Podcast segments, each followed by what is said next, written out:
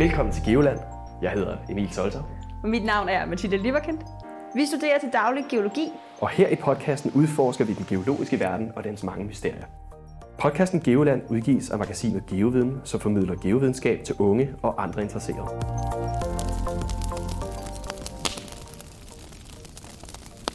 I dagens episode, der skal vi snakke med Peter Fris Møller, som kommer fra Geos. Øh, og han arbejder med naturbeskyttelse. Og her der anvender han en spændende teknik, der involverer noget med ild. Og det lyder fuldstændig vanvittigt, hvordan ild og naturbeskyttelse, det, det virker som to polære modsætninger. Så hvordan det hænger sammen, der må du lytte med og øh, finde ud af, hvordan det giver mening. Meget spændende. Så lad os tage afsted. I kan tage med på vores rejse til Rudersdalskov sammen med Peter Fris Møller. Uhuh.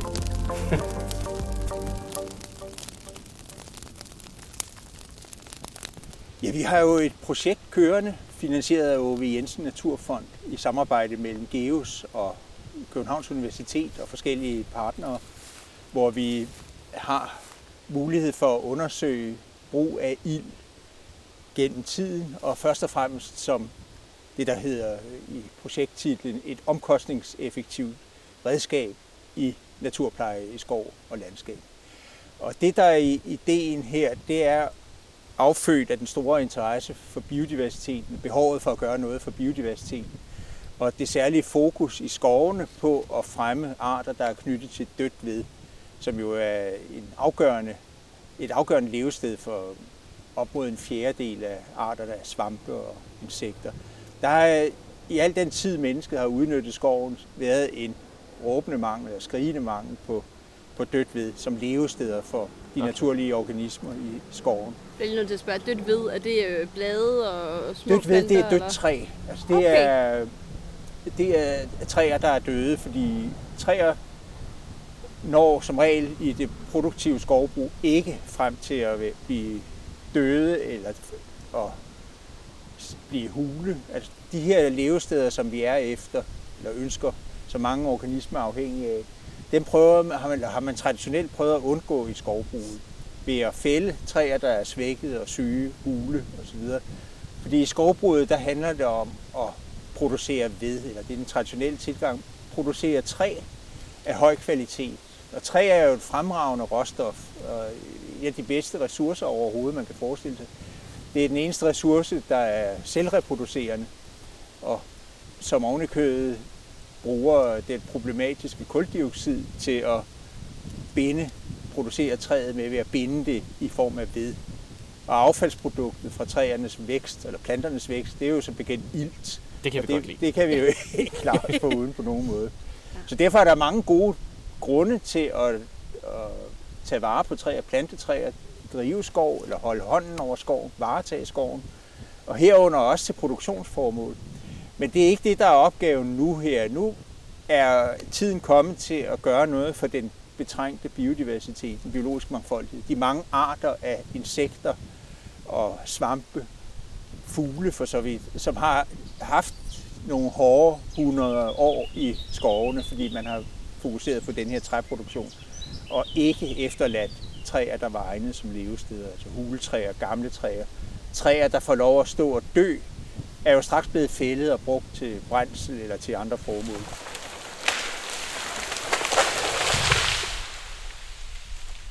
Ja, træerne bliver jo fældet, og så bliver de fjernet, og så derved så har du ikke det her døde ved. Lige præcis.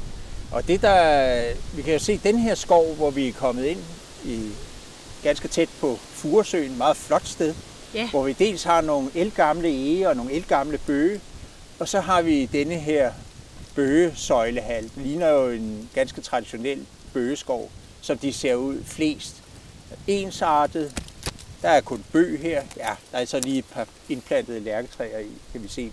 Men ensaldrende, Det regner med bøgeblade lige nu. det- Ja, det gør det. efteråret er i fuld gang. Så det rasler ned med, Det er med sådan- løv her. Det er sådan, er sådan, sådan, altså sådan en dance tutorial. Altså, jeg føler, jeg er i den der vindtunnel der. Ja. Og så kommer der blade imod en, og de kommer alle sammen, og jeg står lidt og skuer mod kameraet og sætter nogle kys og lidt forskelligt. Det, Det træerne. det lyder meget interessant. Det er meget interessant. Men sådan en bøgesøjlehal, som er, er flot at, at se, det er jo super populært blandt skovgæsterne, især i maj måned, når anemonefloret gør bunden snehvid og bladene står lysegrønt. Her er det også flot, fordi vi har høstfarverne oppe i kronerne. Ja. Selvom solen ikke skinner, så kan vi sagtens se de flotte farver, og også de blade, der violer ned imod os. Men som levested er sådan en bøgesøjlehal ikke særlig varieret, ikke særlig spændende. Der er ret få levesteder her.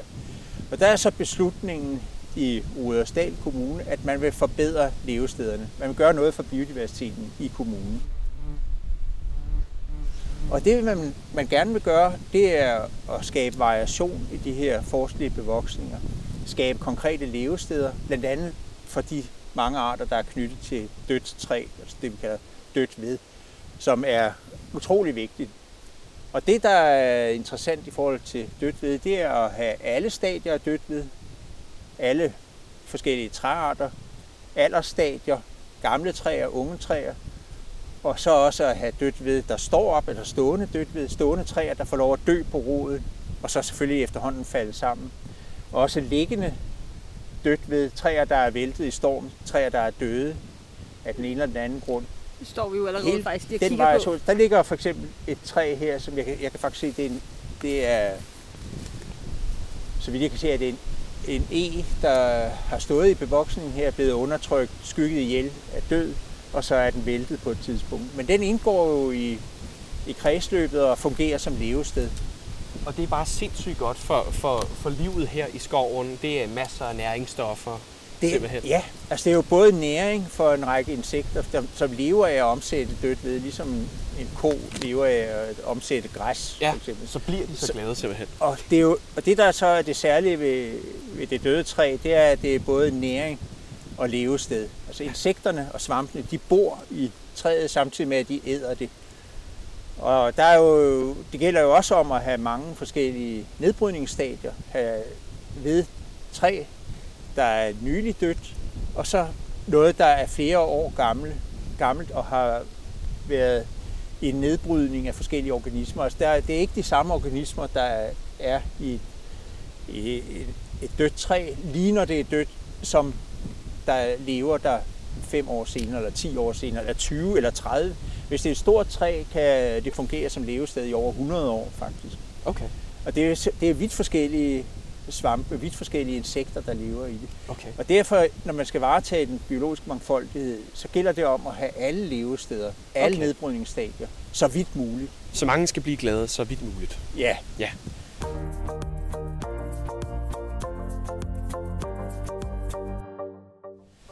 Og opgaven her er at skabe noget dødt ved af bøg, stående døde træer. Det er jo en forholdsvis tæt skov, tæt søjlehal, vi står. Den er så tæt, så kronetaget lukker fuldstændig over størstedelen af, bevoksningen. Der kommer ikke meget lys til skovbunden. Og der vælger man nogle steder, og blandt andet her i Rudersdal Kommune, at bryde den struktur op, så der kommer mere lys ind på skovbunden, så strukturen bliver mere varieret. Så, så der er stadigvæk holme eller dele af bevoksningen, der henligger i dyb skygge.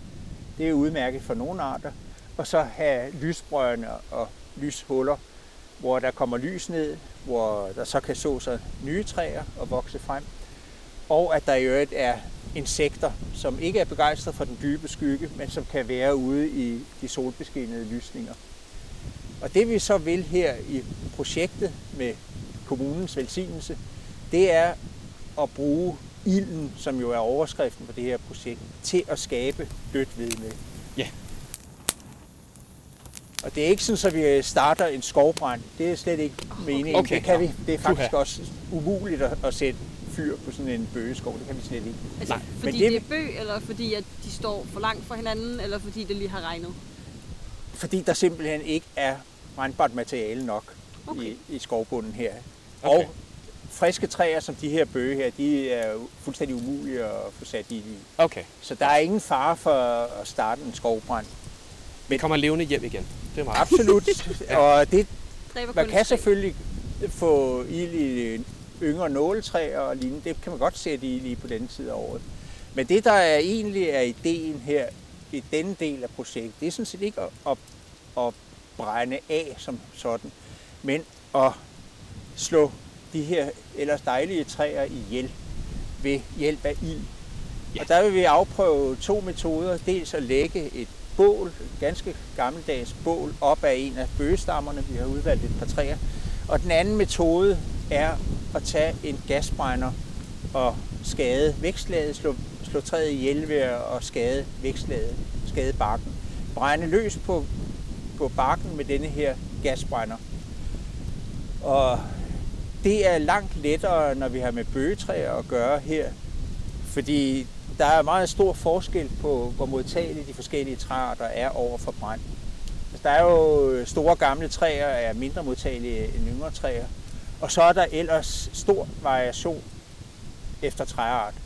Der er jo nogle steder i verden, for eksempel i nåleskovsbælterne, det vi kalder den boreale zone i Skandinavien og Nordamerika, øh, Rusland osv., der er skovbrand en væsentlig del af den naturlige dynamik. Der er meget, meget ofte skovbrand. Og der er en del af træarterne, som er tilpasset de her skovbrænde. Og det gælder i Skandinavien, især skovfyren. Den kan overleve skovbranden. Altså, godt nok raser ilden, ilden brøler igen, og den kan få sår og skader på stammen. Men det er den tilpasset. Den er bygget til det. Den er bygget til det. Det Først og ligesom, fremmest når har vi- den en meget tyk bark. Så det er lidt ligesom, når vi tager regntøj på og går ud i regnen. Det kan man godt, Så kan vi holde godt sammenligne det med.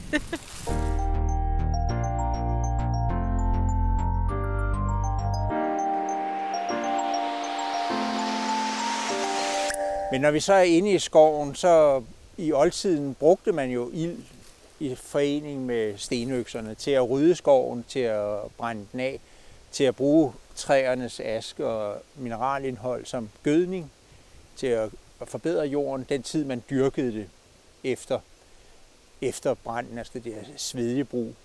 Senere gik man over til den der permanente opdyrkning, som kendetegner det danske landskab. Og nogle af de her åbne strukturer, vi har i det her landskab, er faktisk allerede grundlagt i, i bronzealderen.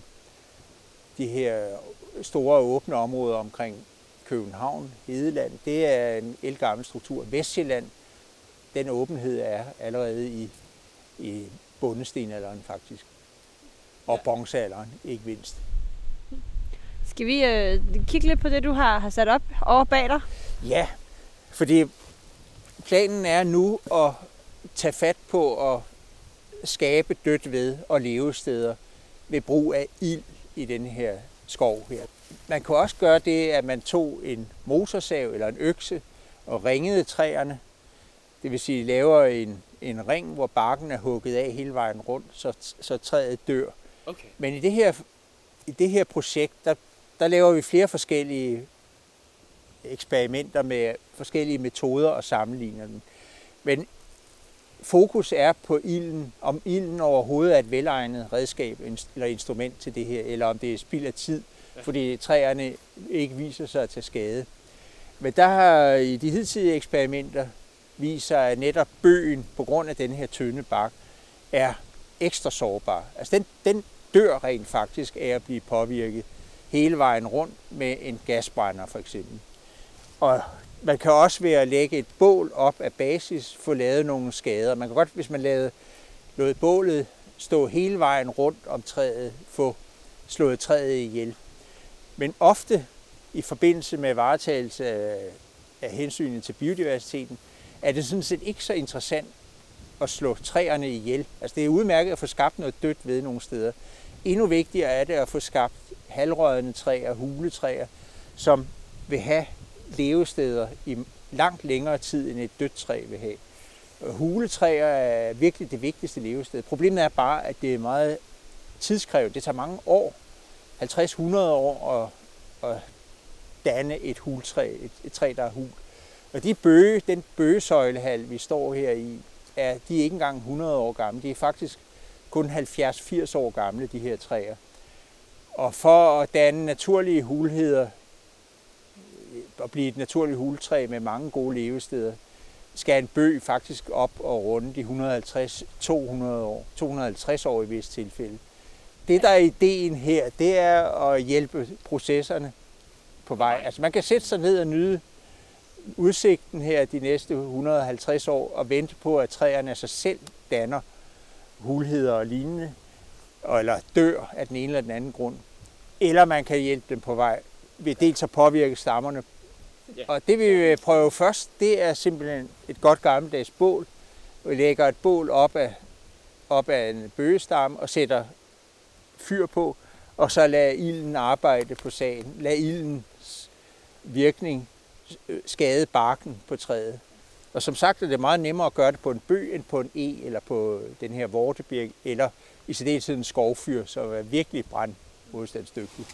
Og det ligner jo sådan et bål, som øh, alle, alle dem, der har gået til spejder eller har været på hyttetur, de ved, hvordan et bål ser ud. Jamen, Der ligger en masse grene op ad et træ. Og så, Ja, altså der er en kerne indeni, men jeg har brugt noget birkebark og noget, nogle fine kviste. Og så har jeg valgt brændestykker, øh, træstykker, af sådan nogenlunde ens tykkelse, fordi at vi, vi skal ikke stå her, ja det kan vi selvfølgelig godt, de næste 8 timer. Vi kunne, hvis vi havde taget pølser og snobrød med, så kunne vi sagtens Det kunne have feste videre her. Men jeg tror, vi lad os prøve at se, om vi kan få ild i blæseværet her. Så lad os se en gang. Hvad skal vi hive fat i gasbrænderen eventuelt? Det kan det være. flammekasteren. Flammekaster. Flammekasteren, ja. Sådan der. Nu kom der så ild. Og der var ild! Der var ild. Fantastisk. Jeg føler, at ligesom du ved, man laver regndans, så skal vi også lave sådan en, øh, der er ilddans. Hvor, hvor længe skal det så have lov at brænde? Altså, før, det er at- en, lidt afhængig af, hvor effektiv ilden går an, tager an. Men nu skal vi se, altså vi har jo, det er jo tendensen så, at det vil kunne bevæge sig ind mod stammen her. Ja, så bålet står sådan lidt op ad Ah, træet. Det står op ad, op ad træet. Ja. Og i den her skarpe vind her, der, skal vi, der tager det lidt tid før, at det... Altså, ilt har vi jo nok af, fordi Ja, det... jeg skal love for, at det blæser. øh,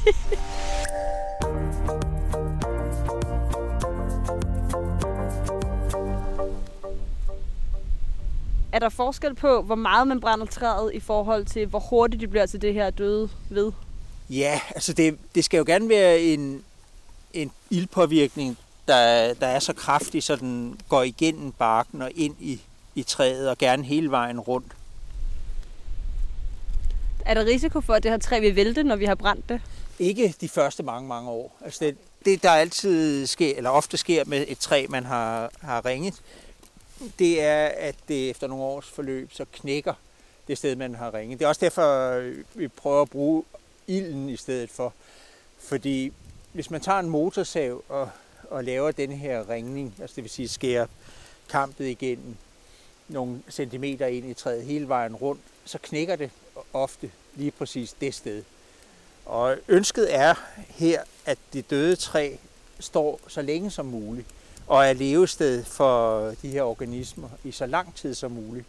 Altså det er ingen sag at skabe dødt ved, det er bare at fælde træet vunk ned på, på skovbunden. Så vi kan se, der ligger stammer i bevoksningen her, som bare er fældet.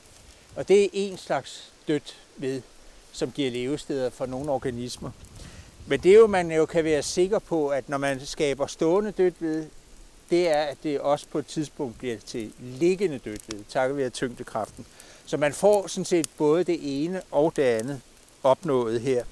Det er faktisk ret smart. Det er to, to træer med et smæk. Ja. Ja. Det kan man sige.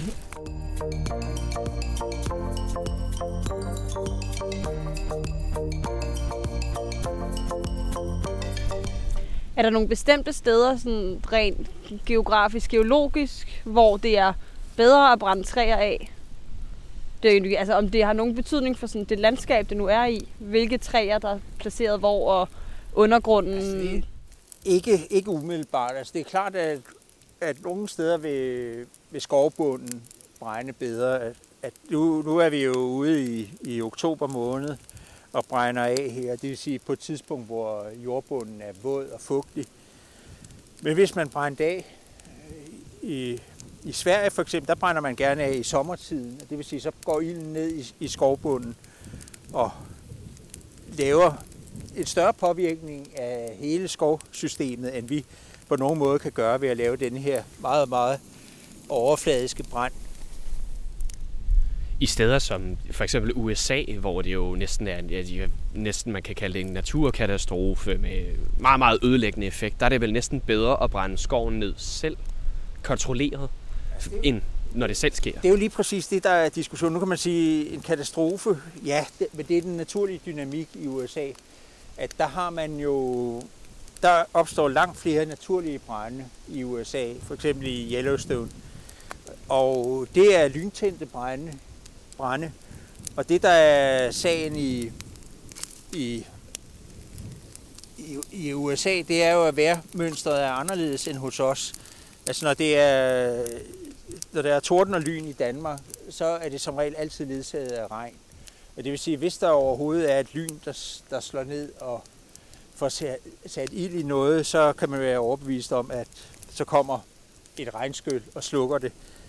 Eller i hvert fald gør det meget vanskeligt at brede sig. Men det, det er ikke tilfældet i, i, i de mere, det vi kalder kontinental, altså indlandsnåleskovene. Vi så det samme i Norge og Sverige, ja.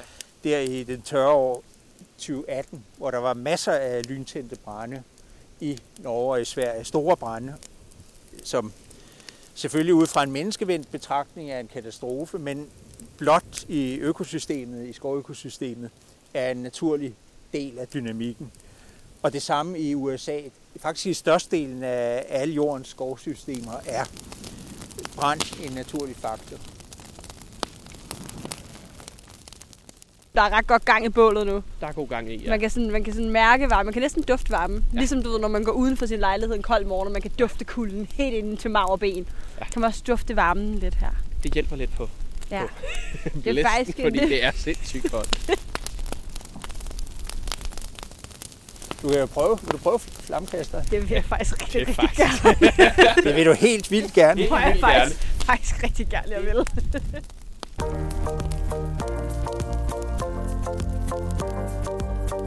Sådan der.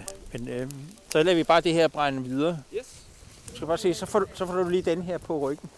Sådan der. Og egentlig, man kan have handsker på, men det er nu ikke, det er, jeg synes ikke, det er nødvendigt. Og du kan jo se, hvilken højde jeg har brændt i. Det passer udmærket, altså sådan en meter op eller et eller andet. Fordi nu skal vi have den tændt. Det gør man, det er jo sådan en pizzo-tænder. Det. Sådan her. Så regulerer du med den der. Og så, ja, eller, eller lidt nede, så det passer dig. Kan I høre det? Ej. Det er jo en helt blå flamme, fordi det er så varmt. Det larmer jo så meget, så Hvor er det vildt. det er fucking sejt. Ej, hvor er det vildt. Så nu laver vi et, et brændemærke på træet. Så Det bliver helt brun, hvor den før var sådan lidt mere grønlig faktisk af noget ved voksning.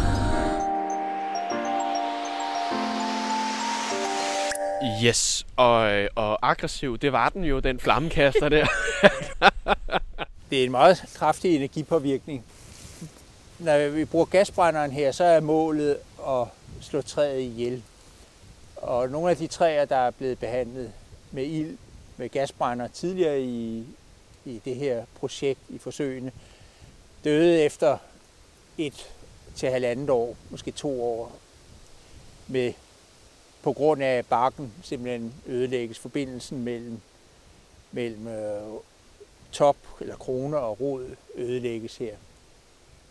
Og det er selvfølgelig en brutal måde, men det, det er en enkel måde at, at skaffe stående dødt ved i en skov på. Altså, det tog os fem minutter at brænde igennem her hele vejen rundt. Det vil tage væsentligt længere tid, hvis man skulle fælde træet med en motorsav. Det er også noget mere overskueligt grej at have med den her rygsæk med en gasflaske og så selve gasbrænder aggregatet i. Jeg skal lige holde lidt tilbage til det, du sagde, fordi nu sagde du, at nogen havde puttet handballer op af et træ. Vil det sige, at alle bare kan gå ud og brænde deres træer lidt og få noget dødt lev? Privat ejendomsret, altså, medmindre man er i strid med brandvedtægter og lignende rundt omkring. Altså det her, det er jo, det er jo med, med grundejerens absolute tilladelse selvfølgelig. Altså det her, det er i overensstemmelse med den skovstrategi, som i det her tilfælde Rudersdal Kommune har lagt for deres egne skove. At de vil godt have sat gang i, i forbedringen af levestederne her. Og en af metoderne er at lave en afbrænding som, som her. Og de er meget interesserede i at bidrage til det her projekt. og der er det jo oplagt at, at have samarbejde.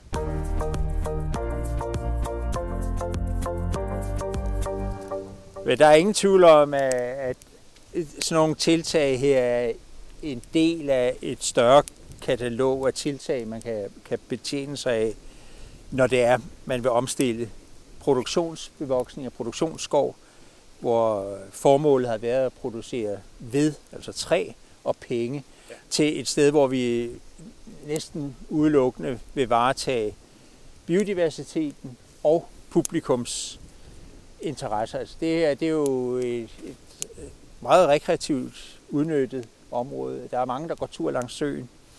Og det er jo selvfølgelig også en diskussion, vi har inde i billedet her, at i og med, at vi skaber døde træer, så skaber vi selvfølgelig også nogle faremomenter, fordi døde træer har det jo med at begynde at smide grenen og, og til sidst vælte. Og derfor er vi rykket langt væk fra alle stier med det her træ, så der er ikke noget af de træer, ingen dele af de her træer, ingen grene eller lignende, heller ikke hvis træet falder i helt længde, som vil kunne ramme de stier, folk mest benytter. Og det er jo altid noget, man skal have med i sine overvejelser. Og også ved udlæg af urørt skov, der er det det samme problem, at på et eller andet tidspunkt, så dør træerne naturligt, enkelt ja. træer. Det kan så tage 50 eller 100 eller 400 år, før det sker. Men, men det sker. Og så giver det plads og rum for nye træer, der kan komme op. Men det er så en anden, en anden snak.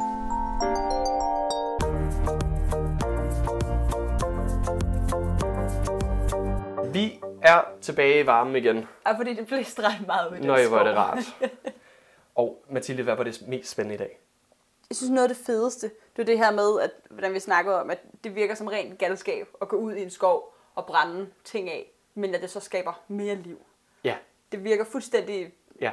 modsat i At mit du, hoved. du gør noget godt for, for naturen ved at, at brænde den lidt ned en gang imellem. Ja. Ja. Jeg synes, du, du fint danser udenom om det fedeste, som jo i realiteten var, at du fik lov at bruge en flammekaster. Det var en flammekaster! Det var en flammekaster. Det var virkelig fedt. Det var lidt terapeutisk, var det ikke det at stå der og lige Ja, at... det har jo stået på min bucket list. Ja, nemlig. Ikke? Ja, lige at, at, at, brænde lidt af en gang, og lige få nogle frustrationer ud måske. Det var fedt. Det gjorde lidt ondt i ryggen. Det gjorde lidt ondt i ryggen. Og man følte også lidt, at man var lidt fuld, fordi det ligesom var sådan en tank, der sådan der blev skvulpet bag en. Ja, ja. Så det var lidt sjovt at gå med. Og man følte sig lidt fuld, og fuldskab og ild plejer ikke at være en god kombination. men det var så fedt. Ja, det var lidt svært at sige farvel til den, var det ikke det? Ej, så udover den der flammekaster, så var noget af det fedeste jo det her med, at det virkede mærkeligt at brænde noget af for at skabe liv. Ja. Men det var jo fedt, at ved at forkorte nogle af træernes levetid, så Ja. skaber vi flere bopladser eller. Boligområder Ja, for nemlig. forskellige dyr. det her med, at vi, vi, vi skaber det her døde ved, som Peter kalder det, øh, hvor vi øh, giver anledning til, at en masse dyr de kan flytte ind. Og vi har biler, og vi har æren, og vi har uler, fugle. Specifikt uler. Ja, det, ja, det er det, jeg tænker på. Svampe også. Svampe også, ja. Jo. Som, øh, som har gavn af det her døde materiale, eller når et, et træ langsomt dør hen, fordi vi kommer her med vores flammekaster og forkorter deres levetid. Så det, det, det er i virkeligheden rigtig, rigtig spændende, at, at det er sådan, man kan hjælpe den danske natur på vej. Det synes jeg er virkelig, virkelig fedt. Ja, det var lidt vildt. Ja. Og så flammekast. Og flammekaster.